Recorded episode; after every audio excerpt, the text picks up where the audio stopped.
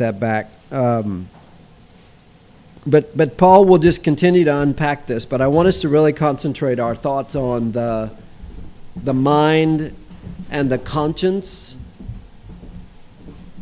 um, and just the importance of that. But but first, let me just open us up in a word of prayer. Father, we we do thank you for this time. We thank you for the privilege of gathering together in the company of the saints. We thank you for the just the privilege of opening up your truth and opening up your wondrous revelation to us in heeding the constant warnings that are your very breath to us that your word is pure your word is true. Your word is used to make the wide and everything's good. It's all good, very narrow. Lord, may we walk faithfully in that narrow truth, that narrow gate.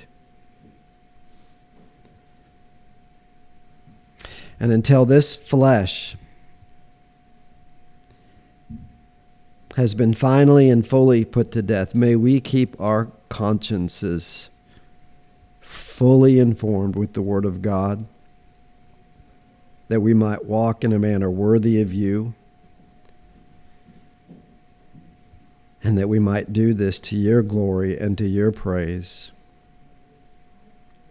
and in your precious name, our Lord and our Savior, Jesus Christ. Amen. So I want to just just begin again with the reading of our text. So we're going to stretch into verses 4 and 5 a little bit, but if you'll read with me Romans 2, 1 through 5. And I'm going to kind of show you um, a little bit about Paul's style of writing and particularly prominent in this book because it is such a large book.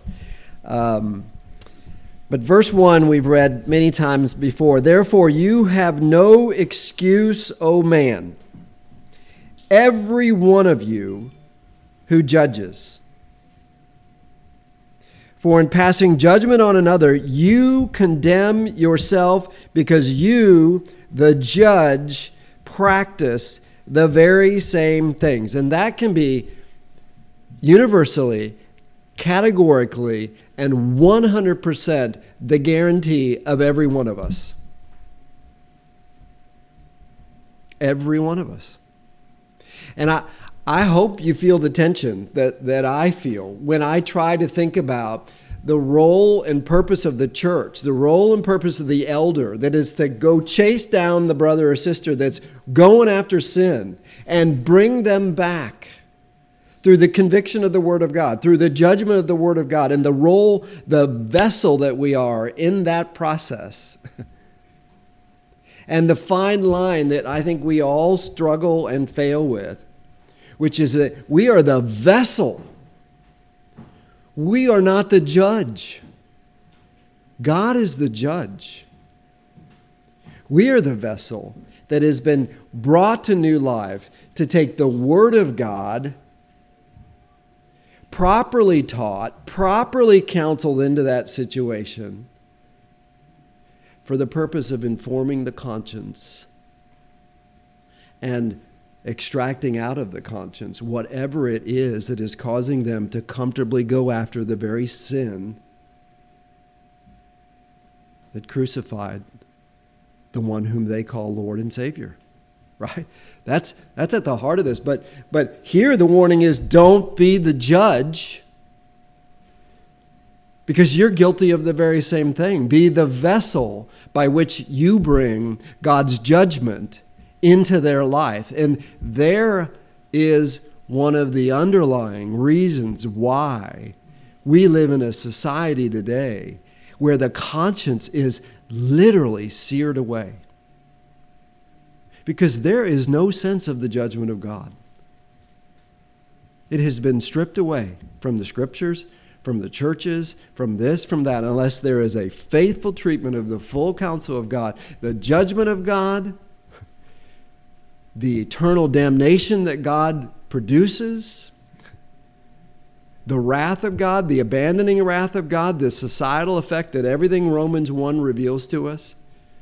If that is all eliminated, y- your conscience is now just floating freestyle. And the noetic effect of sin, which is the universal effect of the original sin that has now permeated every one of us, just wreaks havoc. And all of a sudden, we can very easily be on the condoning side of what God condemns. Right? And the, the difficulty there is well, I struggle with that sin. How in the world am I going to go to my brother or my sister when I struggle with the, either that sin or a sin very similar? Right? But yet we're called to do that, right? What does the Lord say? What did we read last week? You must take the log out of your eye. You must humble yourself to the fact that you are a sinner, saved by the grace of God. And that God is doing his work and he will finish what he began. But there is something much more important that Paul is alluding to, which is the beautiful purity of the church. And we all have to do that for one another. And if it's not bathed in love and humility, just forget it. We're right here in this passage, in this condemnation.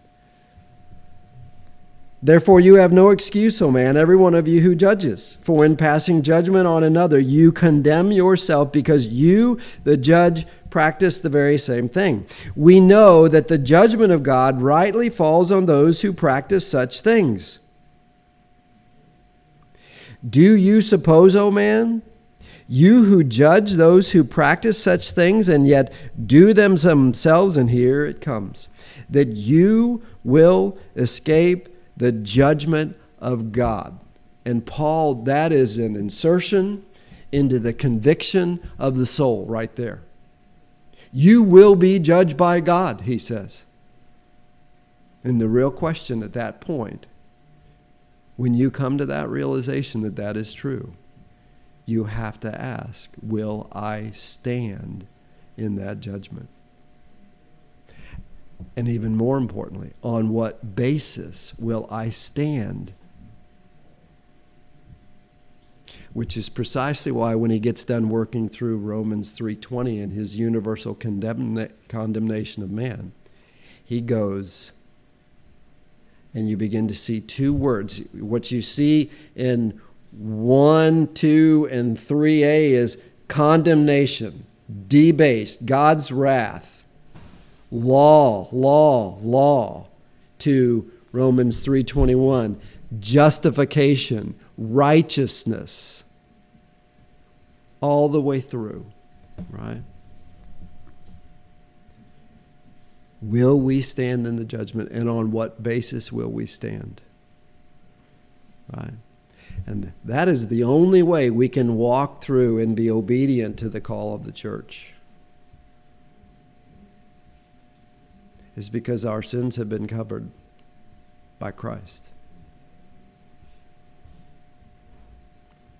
Every one of us, every one of our sins who have come to a saving relationship with Christ who have come to a genuine God given belief that Christ died for those sins, we now are declared righteous, even though we're not, and are now the ambassador for the church to now teach the process of sanctification that the Holy Spirit is doing in them, right?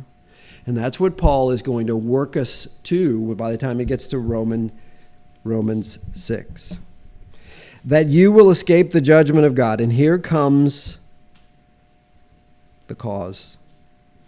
Or do you presume upon the riches of his kindness and forbearance and patience, not knowing that God's kindness is, kindness is meant to lead you to repentance? That's what Dr. Boyce was talking about, if you recall, a couple of weeks ago the most dangerous thing we can ever leave in the soul of an individual is that they are okay when they are not okay. And there's a great danger in that, isn't there? Especially when you live in a society that just wants people to feel better. That's the placebo that seems to work just fine. But the absolute tragic thing about a placebo is almost the very moment that the person taking the placebo realizes it's a placebo. There's an onslaught of reality.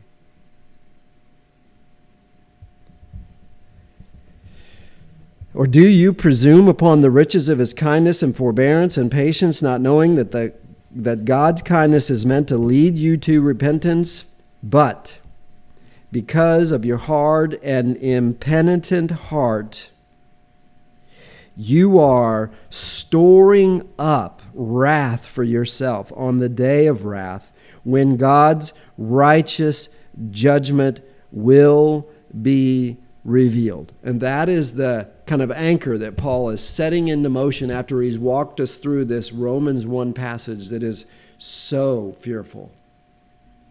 Do you think any of you you will stand in this judgment? Right? And we'll come back to this in, a, in next week, Lord willing. But, but this impenitent heart, that, that is spiritual sclerosis, right? that is the hardness of the heart that basically goes to the previous verse that says, you know what? Life's pretty good, right? I've got a comfortable home.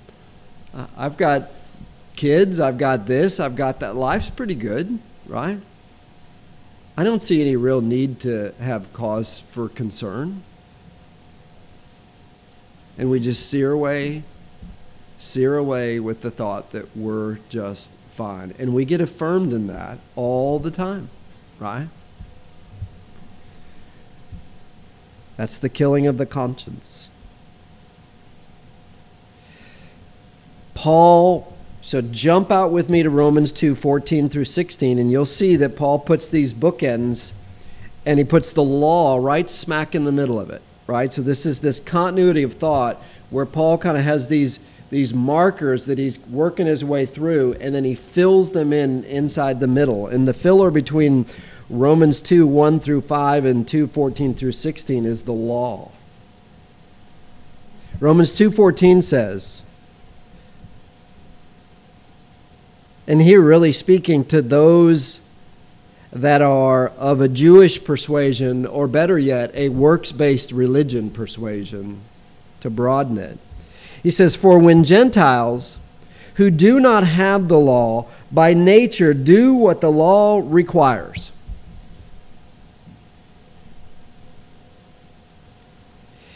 they are a law to themselves even though they do not have the law. They show that the work of the law is written on their hearts. Where do we get the first clue of that law written on the hearts of humanity? Where does that show up? And in what way?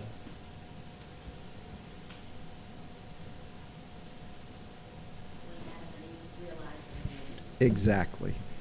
When Adam and Eve realized their nakedness, and what did they do? Ran from God. They actually thought, because they knew He was the Creator, He knew that, that He was their Creator and the Creator of the entire beautiful planet and garden that they were in. But yet, all of a sudden, with the introduction of the noetic effect of sin on their minds, they believed with a mind that has now become futile that they could actually hide from God, and their conscience was just searing away. The more that they believed that, right? Why did God say, Where are you? Was that for God? Right? It's right there, right at the beginning. That law written on their hearts, while their conscience also bears witness, and their conflicting thoughts accuse or even excuse them. Verse 16 On that day, when according to, listen to the beautiful possessiveness of Paul, to my gospel, God judges the secrets of men by Christ Jesus. Now, we're going to get to this passage and unpack that a lot, and I don't want to try to unpack it too much, but there's so much to consider there, right? Do you notice how in the Titus passage there, there's a there's the mind and the conscience, and here now there's the heart and the conscience, and Paul speaks about them as two very separate things. Isn't that interesting?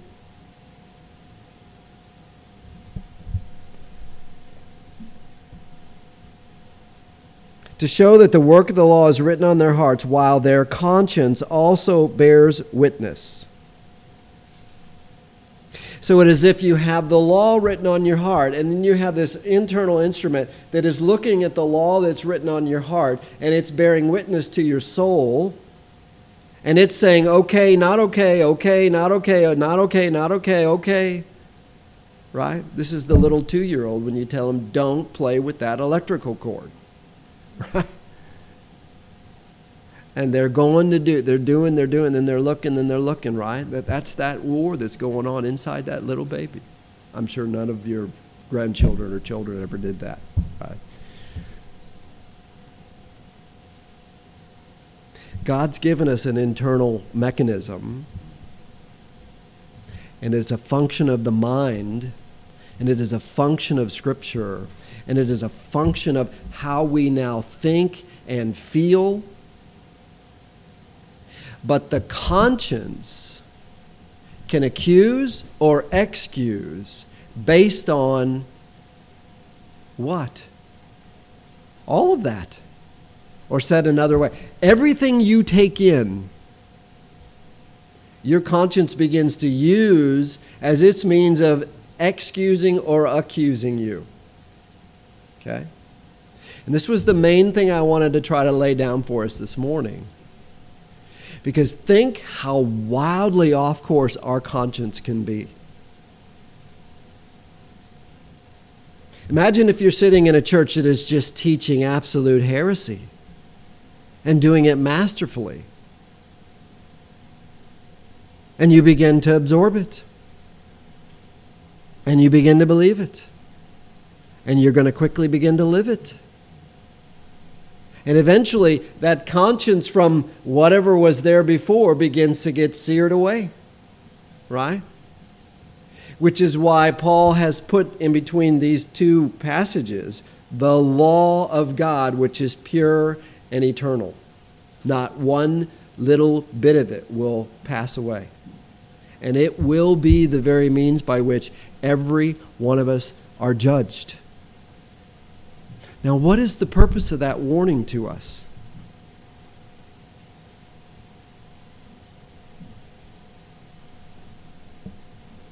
To flee to Christ. Because we won't escape the judgment if we don't. Flee to Christ and trust in His righteousness against the law regardless of what our consciences has done over the course of time it was, as it was being informed and not informed. This also brings us back to an understanding. Remember the litany of passages that I read a couple of weeks ago about all the stuff going on in the church? The orgies, get out of that. Get, get out of the adultery. Get out of the deceitfulness. Get out of this. Get out. It's replete, and he covered all the churches, right? The process of sanctification that Paul is going to teach us through here, all the way out to Romans 8, is the process of putting off what you once knew to be perfectly acceptable to your conscience and putting on what the Word of God has now informed your conscience in the believing of the Scriptures and then applied to your life. That's how the Holy Spirit is sanctifying us, right? But if we are not actively engaged in that battle, there's a good chance your conscience is really floating more towards the world's way of thinking because that is much more natural to the flesh. Right? That's why we believe it's loving to leave a person who's living a life utterly condemned in that condemnation course because we just don't want to hurt their feelings. And although that is temporally loving, is that the most loving thing we can do for that individual? That's what Paul is raising here. But he's saying we've got to inform the conscience of the truth of God. We've got to be ambassadors and handlers of the Word of God so that the truth can be inserted into the mind and will change the way that person thinks and the way they behave through the work of the Holy Spirit, if the Holy Spirit is in fact there because he's going to make sure of it because that is his primary ministry in every believer is to exalt Christ in the obedience of their life, their conformance to Christ. Not as a measure of righteousness, but really as a measure of their love for Christ and their thankfulness for everything that he's done, which is why he goes to Romans 12 like he does.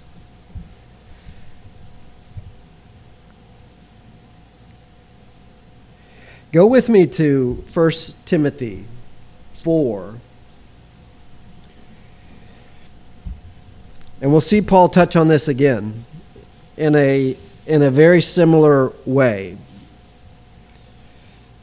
So, so verse 314, we, we see this, your, your chapter, your, your, your break there talks about the mystery of godliness, where he says in verse 14 of 1 Timothy 3, I hope to come to you soon, but I am writing these things to you so that if I delay, you may know how one ought to behave in the household of God. So here's this message again, right? How ought we behave in the household of God? Which is the church of the living God, a pillar and a buttress of what? The truth. That's where our minds and our souls and our consciences get informed with the truth. And we need one another because we are all struggling with a number of things that come right out of our former lives our societies, our communities, our families, right? It's a central theme. But look at, look at 1 Timothy 4 1. Uh, and uh, you can imagine as a Roman, former Roman Catholic, th- this passage is just searing to me. And I think you'll see why. Now, the Spirit expressly says, and that, that expressly is intensely. The Spirit is intensely saying this to me. Right? I, that's hard to fathom, isn't it? that in later times some will depart from the faith by devoting themselves to what? Deceitful spirits and teachings of demons. Halloween has made this kind of like, woo, here we go. We're going into the woo. This is an intense, serious warning from the Spirit of God to Paul. Don't lose sight of that. That is exactly what Satan wants the church to do. Is throw this idea right into the foolishness of Halloween as an example. This is as intense as it gets. Because this is the beloved bride, the beloved church that Paul has devoted his life and his death to, right? And it expressly says to him that there were those that will depart from the faith by devoting themselves to deceitful spirits and teachings of demons through the insincerity of liars whose what? Consciences are seared. So, how does Satan and the demons use the church, the religion. They find seared consciences. And they just fill them full of deceitful, damning lies because it appeals to the flesh. Genesis 3. And then they insert that right into the church. Little pinhole in the bottom of a dam that as the water flows through it, it gets bigger and it gets bigger and it gets bigger until the whole dam comes down. And church after church after church falls away. Right?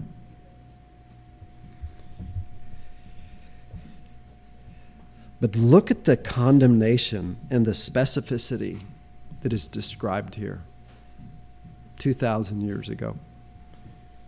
Who forbid marriage and require abstinence from foods that God created to be received with thanksgiving by those who believe and know the truth.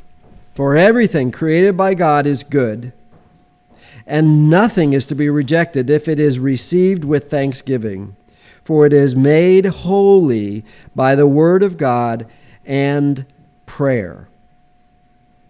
Now, why would he pick forbidding marriage and requiring abstinence from food?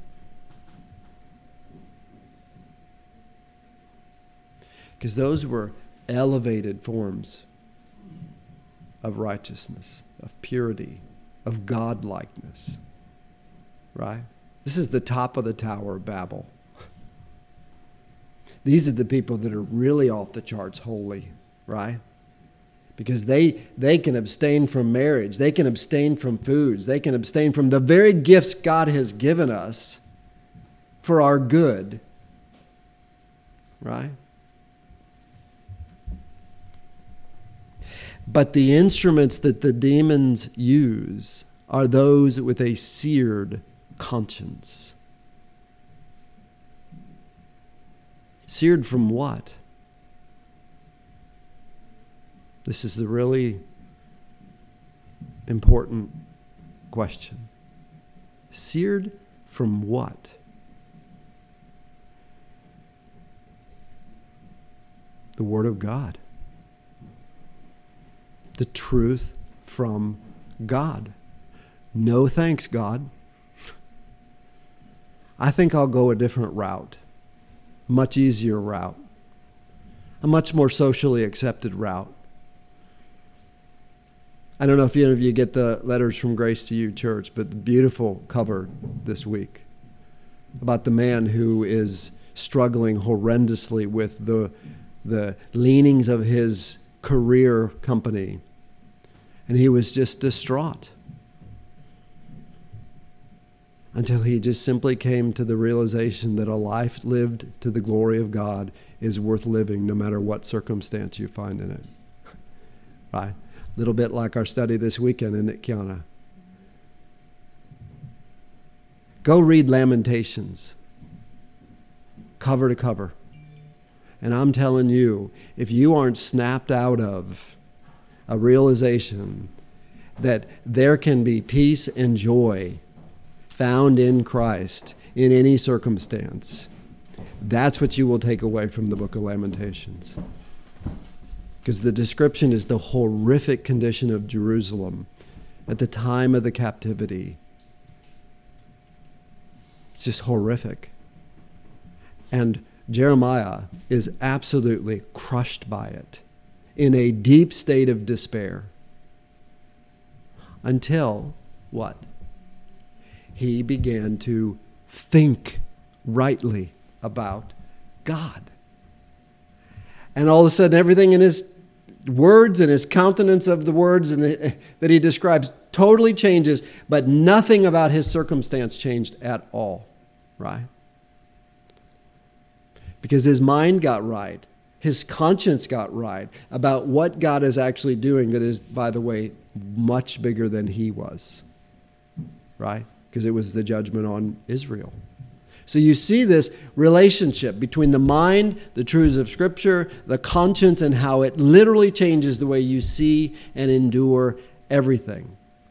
And that is so much of what Paul is trying to reinforce to us.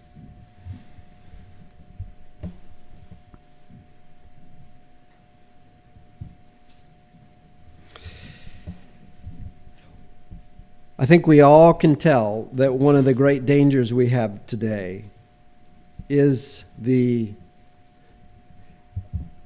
tendency to be that hypocrite who condemns what we do.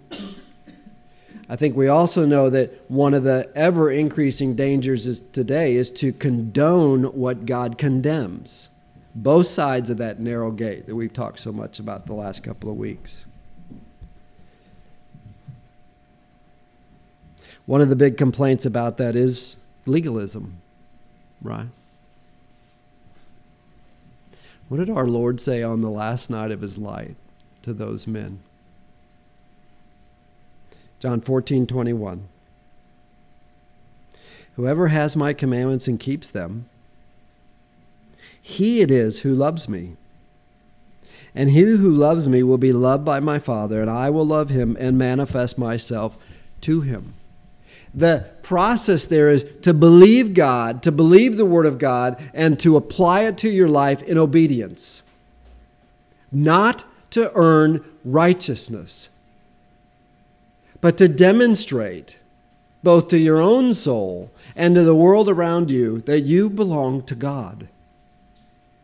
And that every bit of obedience that you conduct yourself in is a thanks and praise to God. And Jesus says, You want to know the one who loves me? It's that one. It's that one, right? So let's touch on how we must wage this war, right? Go to Ephesians 6:10 through 13. And we're primarily focused on this judgment of God and the work of the conscience. But go to Ephesians 6:10. I'm going to look at 6:10 through 15ish.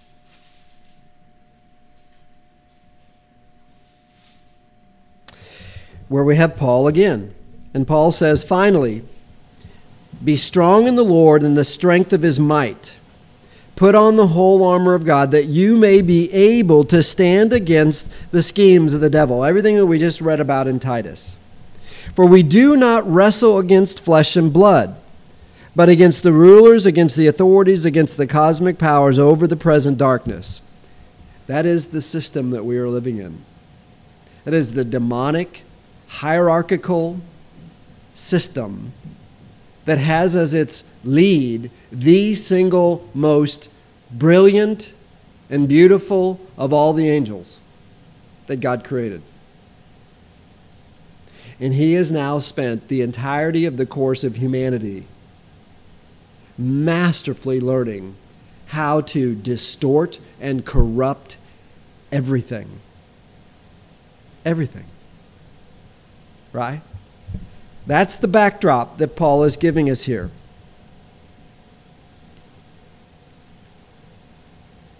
Verse 13, therefore, take up the whole armor of God that you may be able to withstand the evil day having done all to stand firm. And that's got to be a function of both our conscience and our minds. And remember the epignosis, right?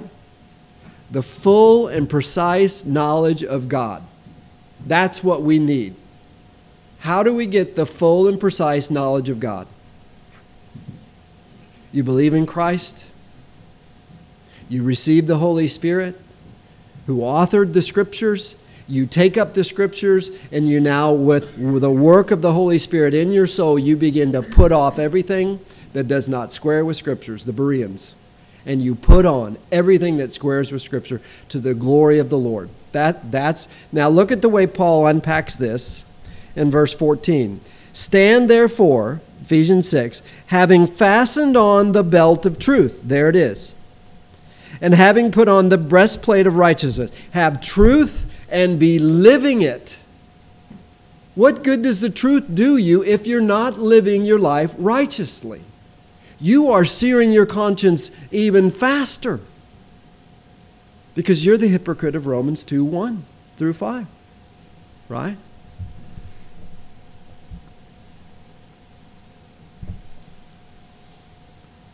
The breastplate of righteousness as shoes for your feet, having put on the readiness given by the gospel of peace. Right? Just anxious to share the gospel, anxious to share the truth of Scripture. But as Paul teaches in Romans 1 18 through 320, the gospel begins with condemnation of every single human being, right? And we've got to be ready to share that gospel in truth and love, right? And that's what Paul's talking about here as he brings us to this passage in verse 15. And we can end here on MacArthur on this passage, and I thought it was very, very helpful in shedding light on all the different ways that this will manifest itself when not faithfully pursued. MacArthur says on Romans 6:14, "For the third time, the apostle calls Christians to take a firm position in the spiritual battle against Satan and his minions. Whether confronting Satan's efforts to distrust God, did God really say, right? Forsaking obedience, legalism is the attack from within the church. Producing doctrinal confusion and falsehood, what does the scripture mean to you? right? Pretty dangerous proposition, isn't it? Hindering service to God, bringing division, serving God in the flesh, living hypocritically, being worldly, or in any other way reject biblical obedience. This armor is our defense, girded with truth. So, with all that in mind, as kind of an intro into this transition to Romans 2, really 4 on out, let me just close with 2 Corinthians 2 14 through 16. It's absolutely beautiful, this passage, especially in light of the heaviness of what we just talked about. 2 Corinthians 2 14 says, But thanks be to God, who in Christ always leads us in triumphal procession. Aren't those wonderful words after all that? And how intense this war is, and how intense this battle is. And it's not flesh and blood.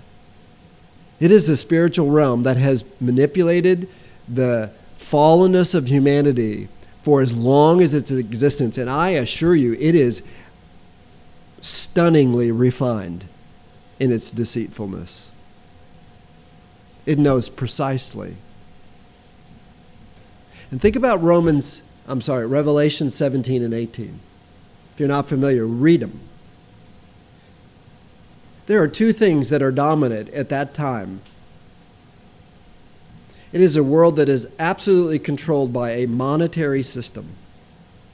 They determine if you have a, a small amount of wheat to eat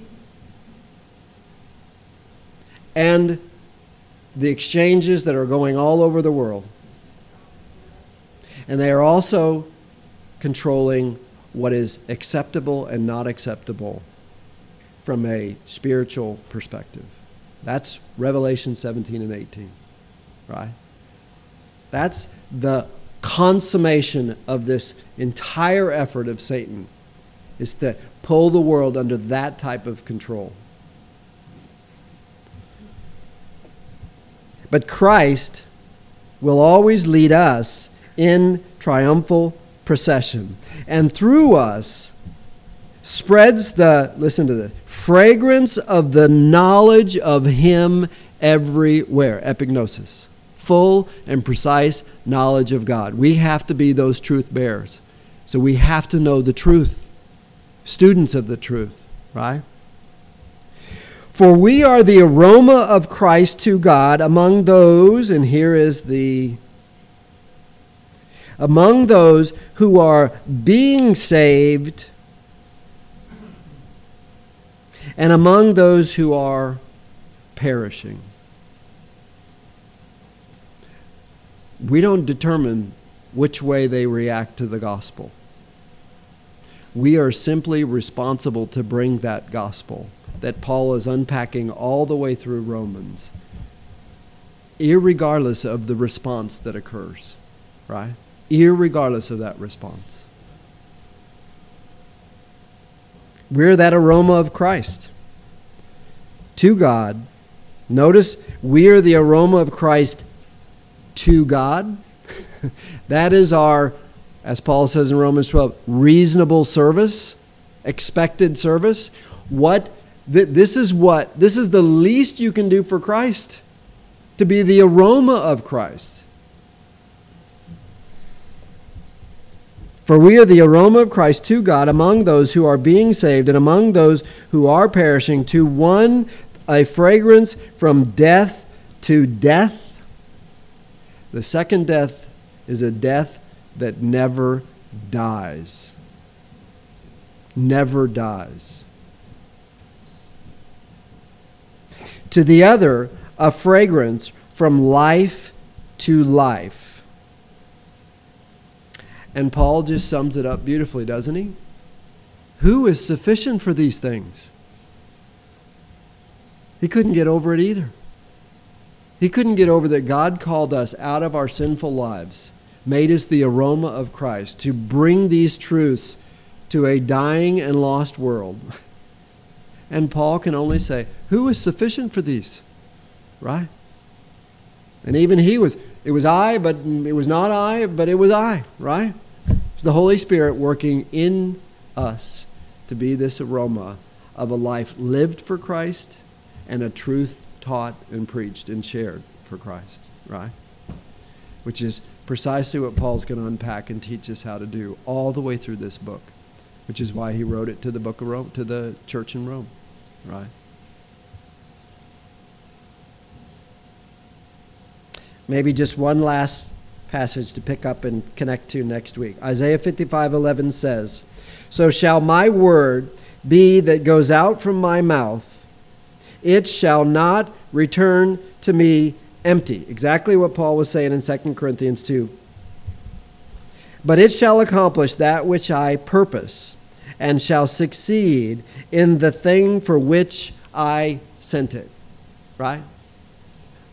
That's Isaiah 55, verse 11.